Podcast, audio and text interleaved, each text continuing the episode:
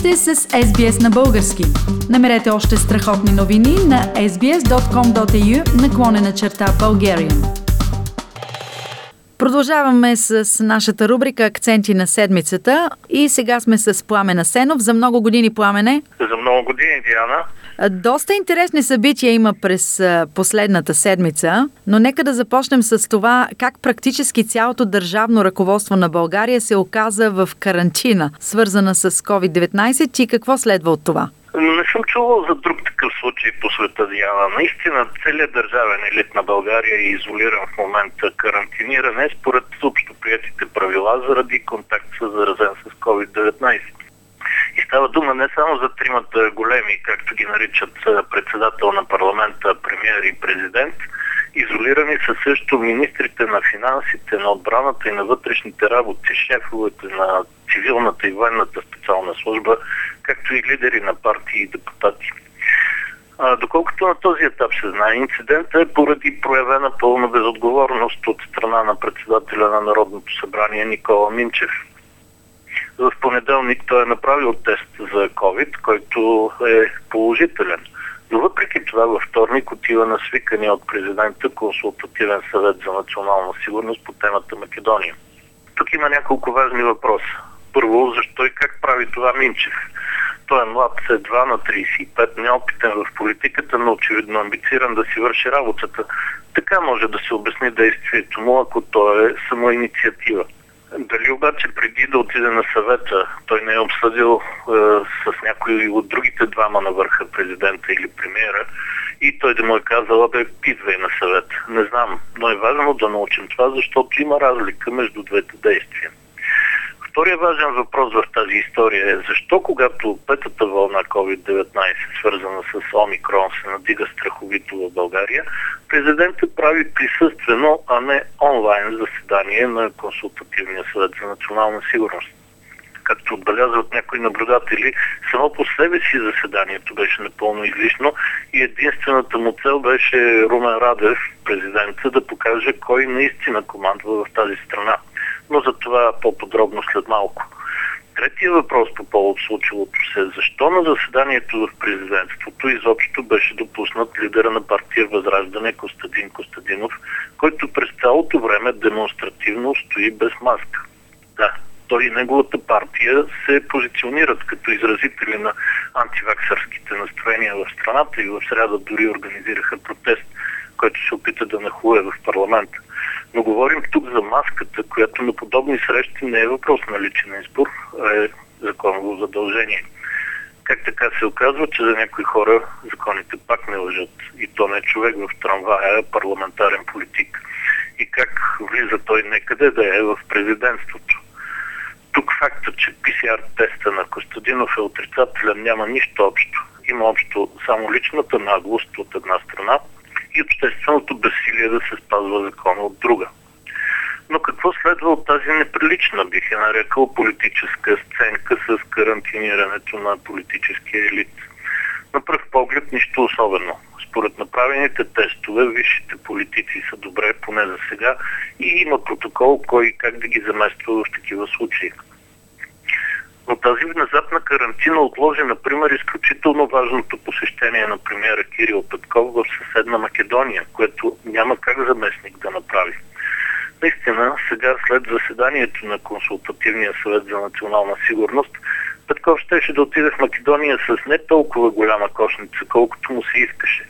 Най-общо казано, неговата предварителна идея беше да се разшири нивото на контактите между София и Скопие, те да се преориентират от исторически към актуални економически и политически въпроси, а по този начин през следващите 6 месеца по време на френското председателство на Европейския съюз да се постигне съществен напредък по темата за европейското членство на Македония.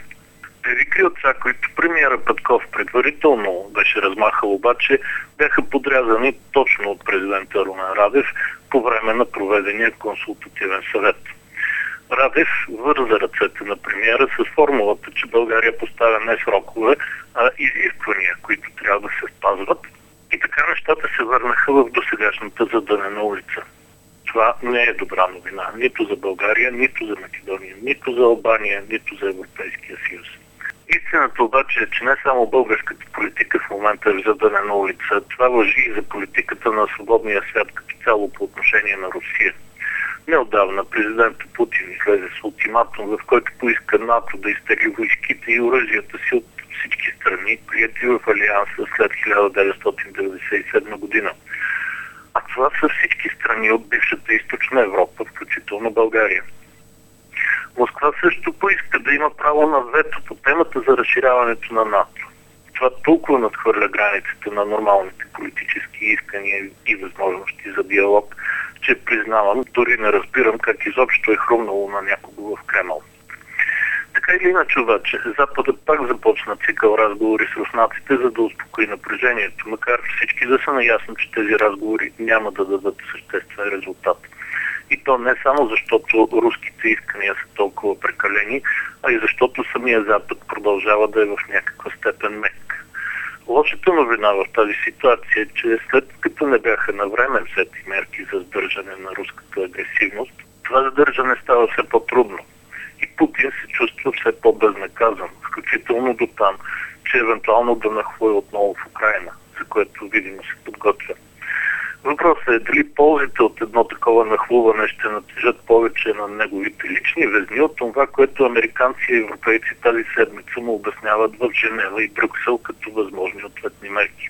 В момента е трудно да се каже отстрани, но тъй като Русия безотговорно опъна ластика до крайен предел, скоро ще трябва или да го разхлаби, или да го скъса.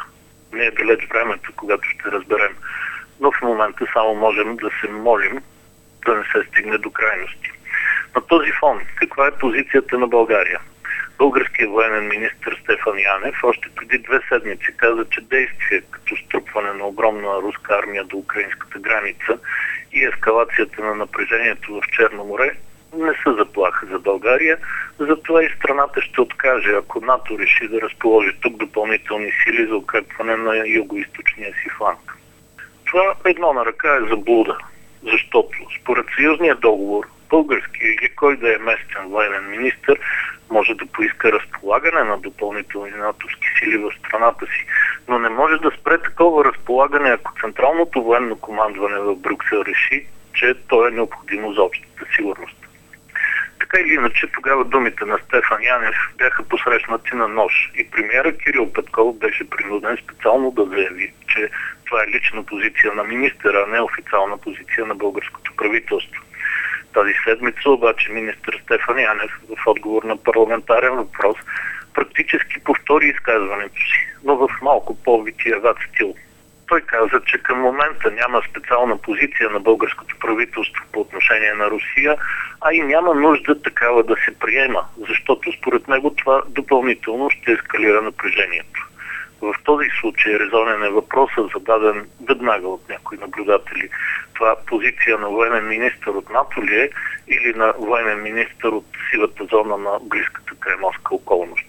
Интересни казуси. Благодаря ти, Пламене. В акценти на седмицата чухте коментара на политическия анализатор Пламен Асенов за събитията на седмицата в България.